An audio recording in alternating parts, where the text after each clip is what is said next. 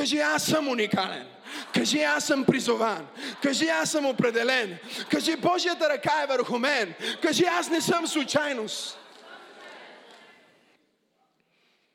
И това, че си тук тази вечер не е случайност. И вижте, Йосиф, за който четем, е един от най-изключителните герои в целия Стар Завет. Целият Стар Завет е като сянка на субстанциите, които имаме в Новия Завет. Всичко в Стария Завет говори за реалностите в Новия Завет. Йосиф за мен е един от най-добрите преобрази на Господ Исус Христос. Забележете това, забележете това, забележете това.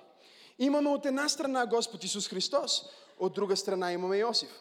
Йосиф е предаден от братята си. Исус Христос е предаден от братята си. Йосиф е хвърлен в тъмницата. Библията казва, Исус Христос проповядва на духовете в тъмницата, когато беше в Ада. След това обаче Йосиф е издигнат от дясната страна на фараон. Исус Христос е издигнат от дясната страна на Бог.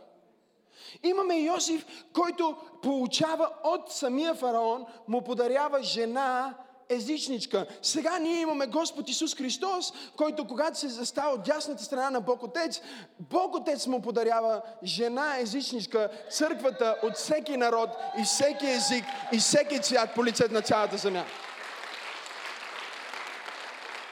Йосиф в крайна сметка се открива на своите братя и им казва, аз съм, премахвам маската и те разбират, че той не е езичникът, който са си мислили, че е.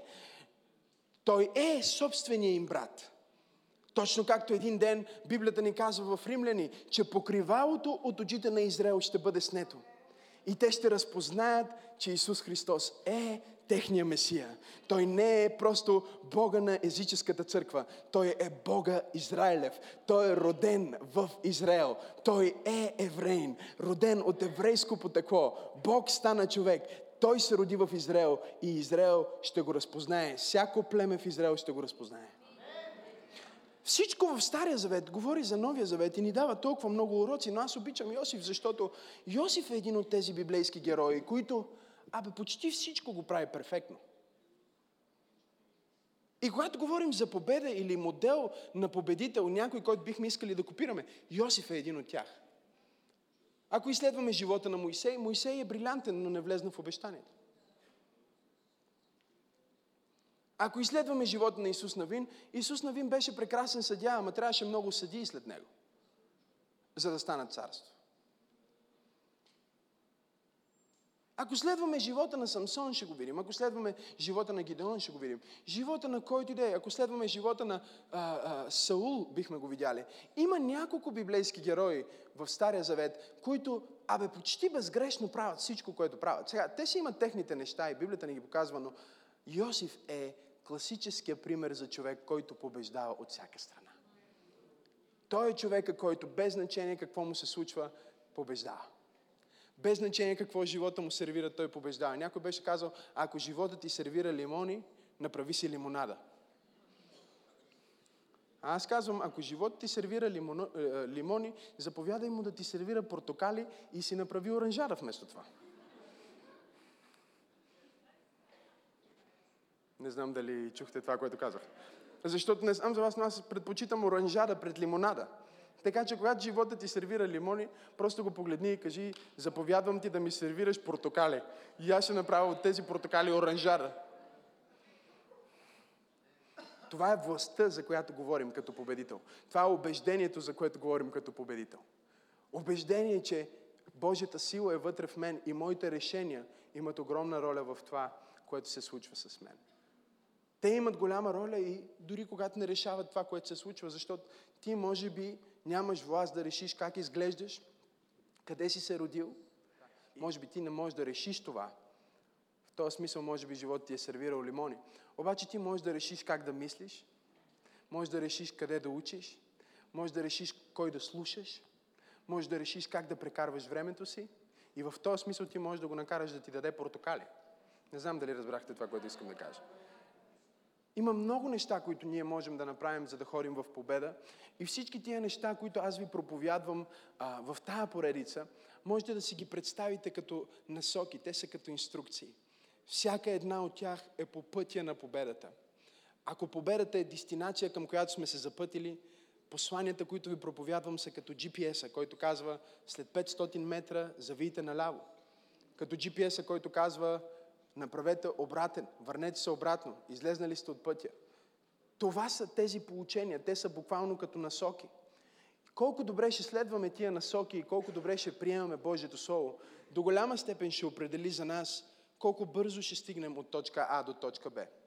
В момента, в който вие отворите Google Maps или Maps или да е, и да е устройство, което ползвате или а, технология, за да се предвижвате, какъвто и да е GPS-а ви, обикновено GPS-а ви предлага няколко различни пътища до една и съща дестинация. Единия път може да отнеме а, един час, другия път може да отнеме два часа, има път, който може да отнеме три часа, а после може да направиш къстъм ти да решиш, че искаш да минеш по съвсем далечен път, може да ти отнеме часове, въпреки че реално има много по-пряк път да стигнеш до мястото. По същия начин, когато говорим за твоя призив към победа, кажи призив към победа, когато говорим за този призив, ти трябва да разбираш, че отключването на този призив и живота ти в този призив може да отнеме една година, може да отнеме две години, според зависи кой път ще вземеш, може да отнеме 10 години, не знам дали има хора, които ме следват. Може да отнеме 20 години, може да отнеме 30 години. И чуй, Бог не ти казва, ще отнеме 50 години. Бог ти казва, начина по който ти слушаш моето слово. Начина по който ти внимаваш в моите думи, начина по който ти инвестираш своето време, начина по който ти решаваш да смъмриш загубеняка в теб и да слушаш победителя в теб.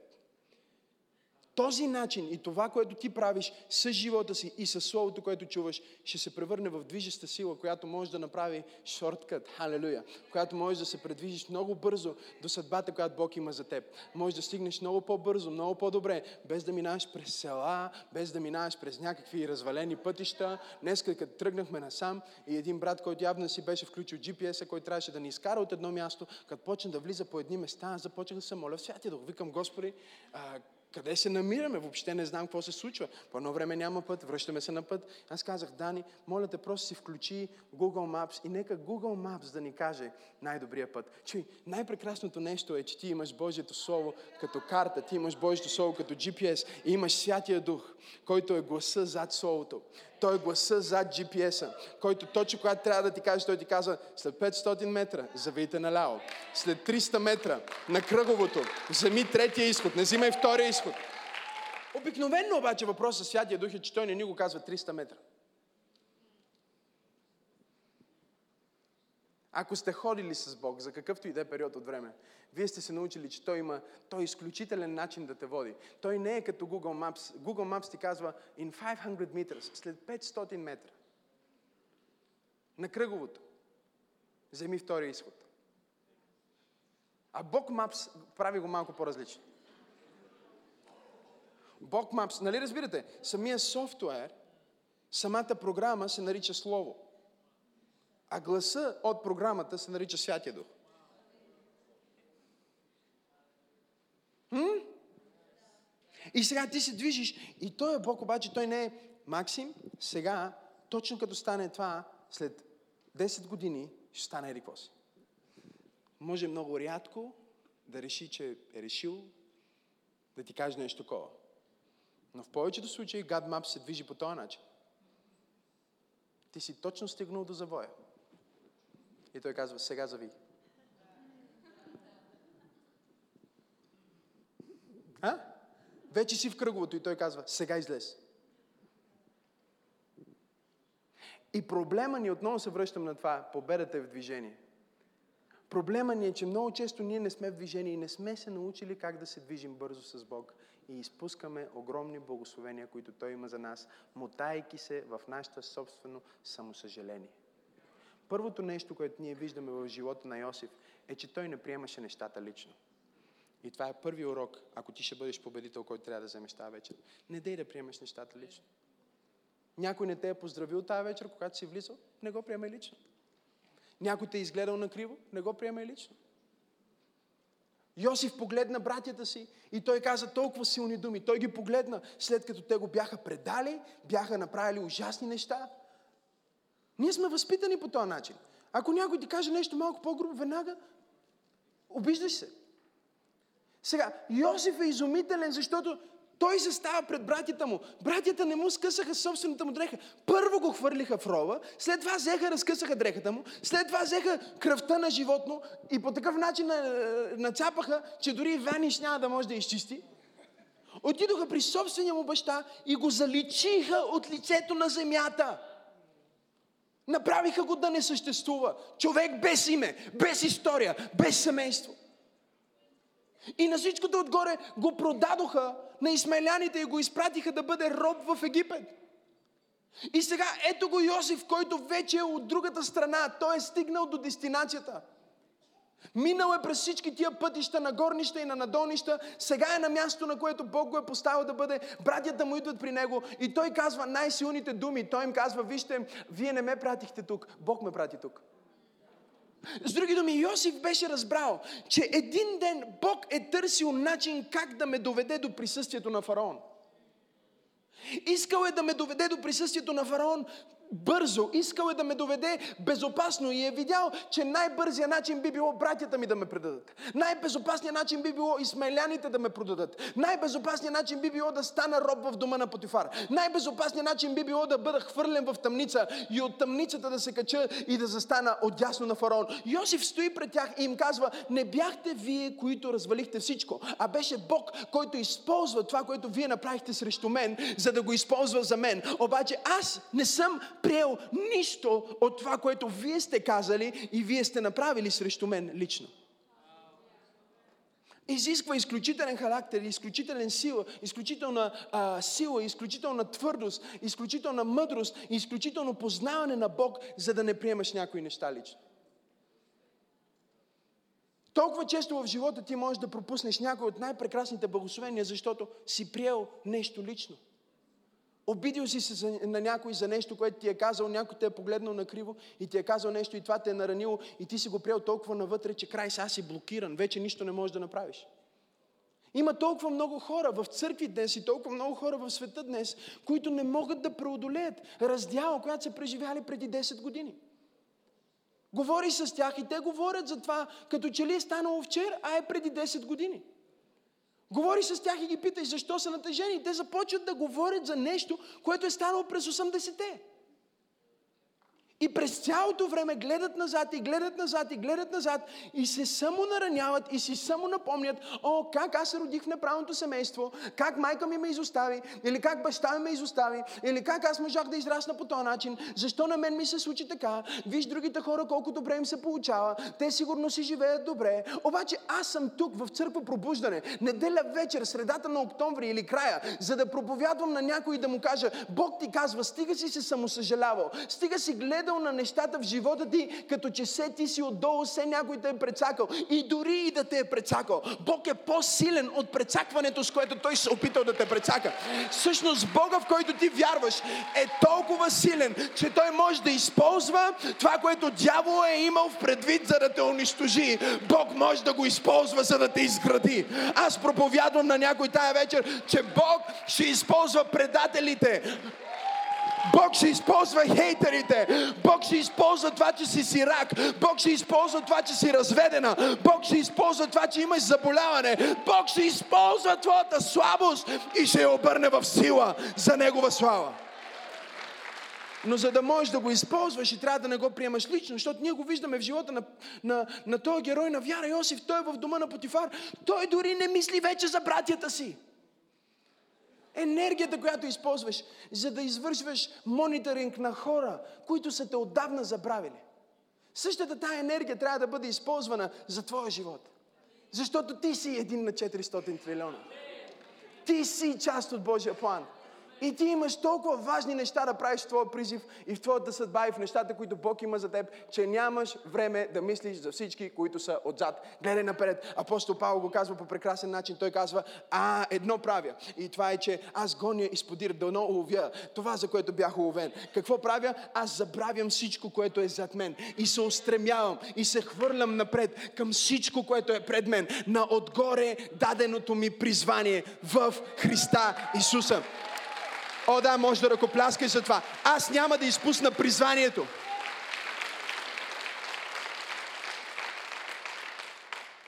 Защо? Защото няма да го приема лично. Някои от вас не споделят благовестието, защото се страхуват. Как ще реагират той човек? Виж го в голямата картина. Да речем, че поканиш някой на църква и той ще каже, о, не, аз на хора по, по такива места, не ме занимай, ти си объркан. Какво? Какво, ще, какво ще стане? Ще умреш ли от това? Две думи. Нещо лошо ще ти стане? Ще припаднеш? Някой беше казал, че ако живееш за одобрението на хората, ще умреш от тяхното отхвърляне. Ако живееш за одобрението на хората, ще умреш от тяхното отхвърляне. Ще пукнеш от това, че не те харесват. Познай какво? Хората никога няма да те харесват. Не всички хора. Затова ние не се опитваме да апелираме към всички хора, да всички хора да ни харесват или всички хора да ни приемат. Ние имаме хора, които ни интересуват, имаме и хора, които не ни интересуват. И дори тия, които ни интересуват, не ни интересуват чак толкова много, че да ни наранат. Ти трябва да бъдеш брониран с Бог. Защо? Защото хората, хората, чуйте, има хора, идват на църква, едните казват, хвалението е твърде спокойно. Другите ще кажат, ако е по-силно, леле, тук рок-н-рол. Ако е много светло, ще кажат, в тази светлина ми е неудобно да хваля Бог, всички ме гледат. Ако е приглушено, за да хвалят Бог, ще кажат, направиха дискотека. Ако правиш шеги, както тук що направих сега, ще кажат, той е само смешки прави. Ако е твърде сериозен, ще кажат, умираш от скука в тази църква, казвам ти.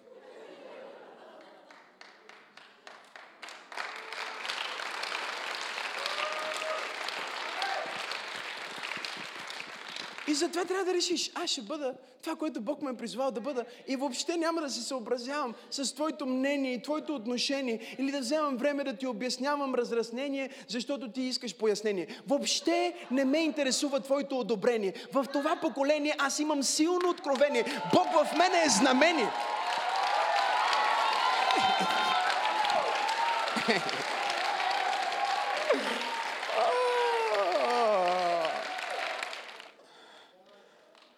Разбирате ли какво искам да кажа? Затова Исус погледна и каза, на какво да оприличим това поколение? Дойде Йоанн Кръстител, нито яде. А? Йоанн Кръстител, Йоанн Кръстител беше толкова смирен, че ядеше скакалци. И див мед. А? И решава, аз ще построя моето служение в пустинята далеч от всички хора, за да ги достигна. Исус един ден им проповядва и вика, какво отидохте да видите в пустинята, бе хора? Защо ходите чак до пустинята? Ние сме тук. После казва, дойде човешкия син, който яде. И се събира с хора. Казаха, о, той е само яде винопиец. Човек, грешник, който е голям грешник, събира се с грешниците. С други думи, на това поколение няма угодия, защото докато едните искаш да танцуват, другите искаш да плачеш, докато едните да искат облечен, другите да искат мизерен, докато едните искат да ядеш какълци, другите искаш да ядат в царски палати. И затова ти просто трябва да си свободен, да бъдеш себе си. И когато някой дойде и се опитва да ти проектира нещо, което ти не си, трябва да си достатъчно свободен и достатъчно голям в своята идентичност, за да му кажеш, виж, аз не приемам това, което ти казваш лично, но осъзнавам, че има нещо в това помазание, което те дразни, защото го нямаш и ти прощавам.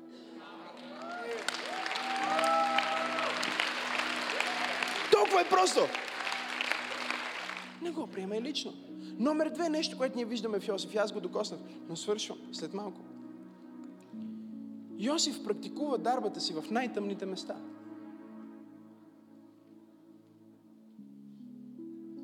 Номер едно, не го приемай лично. Номер две, практикувай дарбата си в най тъмните места. Йосиф практикува дарбата си в най-тъмните места. Отива в дома на Потифар, като роб. И въпреки, че отвън той е роб, чуйте, Святия Дух ви казва нещо в момента. Въпреки, че отвън той е роб, отвътре той е менеджер.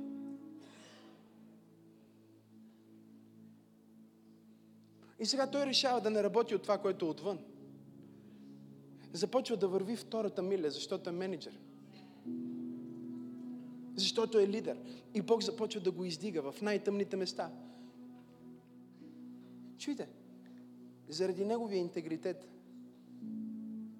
не заради грях, заради интегритет, той беше хвърлен в затвора. И в затвора той беше затворник. Но отвътре беше управник. И пак той реши, аз ще използвам моята дарба. Дарбата, заради която... Чуйте, ако той не беше използвал дарбата си в дома на Потифар, нямаше да бъде забелязан, сигурно още ще да е един от робите, нямаше да е в затвора. Дарбата му на управление го вкара в затвора. Защото той реши да служи с това, което Бог му е дал. И сега в затвора той отново служи. Библията казва, сложиха го да разпределя храната. И в затвора той разпределяше храната на хората. И един ден имаше двама човека в килията, които имаха сънища. И Йосиф по някое време беше научил да тълкува сънища. Сега ние не знаем точно кога Йосиф се научи да тълкува сънища, защото първият път, когато той споделяше своите сънища, е много явно, че той самия не ги разбираше. Той каза на баща си, баща му беше този, който каза, наистина ли ти ще бъдеш цар? Наистина ли ти ще бъдеш нашия господар и аз и братята ти и, и, и майка ти ще се покланяме? Йосиф не разбираше сънищата си по това време. Впоследствие сега нещо е станало от рова по пътя към Египет, дома на Петефри, до затвора. Нещо е станало с Йосиф, че сега той знае как да разтълкува съня. Има нещо в процеса, в който си в момента. Има нещо в предателството, което си преживял в момента. Има нещо в болката. В момента минаваш през болка. Има нещо в тая болка, което ще те научи как да тълкуваш. Има нещо, което ще те научи в тая болка и ще ти разкрие някоя дарба вътре в тебе, ако не го приемеш лично и ако не спреш да използваш дарбата си дори в най-тъмните места. Защото когато си в тъмните места и имаш шанс да използваш дарбата си, чуй това, когато си в най-мрачните места на живота и използваш това, което Бог е вложил в теб, ти си доказателство, че има истински поклонници. О, лесно е да използваш дарбата си, когато има 300 човека, които ръкопляскат и се радват. И тук идва проблема с много хора. Те наблюдават, те виждат сега Максима Сенов, църква пробуждане и те си казват, той човек много късмет има. Те си казват, просто му върви, никой не знае защо, това е някаква огромна случайност. Сега, това не е случайност, просто съм едно на трилион. Но, аз проповядвах по този начин, когато живеех без токи вода и нямаше хора, на които да проповядвам, проповядвах пред огледалото. Аз стоях пред огледалото вкъщи и казвах, нека да отворим Библията си заедно. Погледни човек от теб и кажи, изглеждаш по-добре от последния път, когато те видях. И стоях пред огледалото, вземам си Библията и казвам, сега погледни човек от тебе и му кажи, силно изпитание дава мощно помазание. О, усещам помазанието, нека да издигнем ръцете си. Когато ние издигаме ръцете си, това не е просто за да покажем колко сме духовни. Си казвам, о, това звучи хубаво. Това е интер... О, интернационално. Аз си спомням първи път, когато имах младежка служба, никой не дойде. Но бях толкова развълнуван, че вече не проповядвам на огледала на столове. Пред Бог се мога ще чуй. Имам младежка служба, опъвам мукетите, всичко слагам тони. И никой не идва, но аз съм ентусиазиран. Защото до сега съм проповядвал на себе си в огледало. Сега всъщност има столове и съм в зала, имам микрофон, истински. Не а, четка за коса.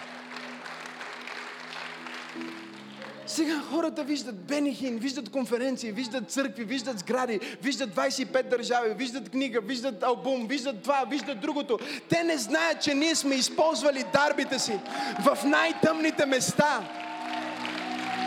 Не знам дали има хора в тази църква. В тъмните места Бог те изгражда, когато никой не знае Твоето име.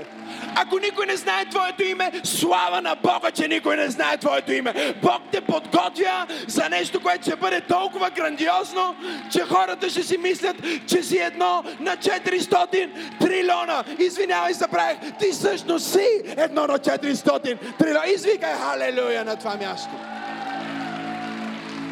О, Боже мой! Кажи призив към победа.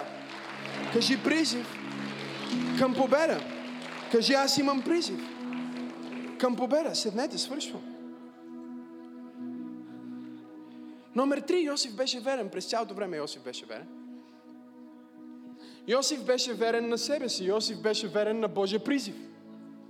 Йосиф беше верен на семейството си, дори когато семейството му го прецака тотално. Йосиф беше верен. Той не каза един ден, когато е много важно да тълкувам сънища, тогава ще тълкувам. Сега на тия затворници аз ли да им тълкувам? Той използва дарбата си в най-тъмните места. Той беше верен в малкото. Чуйте, много християни си казват, когато излезна от тая криза, тогава ще си давам десятка и дарението. Когато, а, когато а, всичко е окей, тогава ще си дам десятка и дарението. И те, първото нещо, което правят, когато минат през нещо, е, че започват да ограничават нещата на Бог.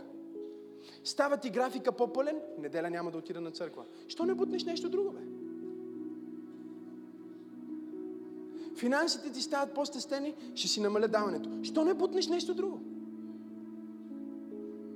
Чуй, дявола по никакъв начин не се притеснява от теб, когато ти хвалиш Бог и всичко е окей. Това е най-логичното. Това и той знае как да го прави и го е правил. Така че той не се впечатлява, когато всичко е окей и ти хвалиш Бог. Дявол е шокиран и не може да си намери място в момента, в който заплатата ти не е дошла и ти въпреки това даваш дарение. Смена ли сте? Той е шокиран в момента, в който болестта ти още те боли и въпреки това хвалиш Бог за изцелението. Използвай дарбата си в най-тъмните места. Не дей да чакаш нещо специално да се случи, за да бъдеш верен. Бъди верен в малкото.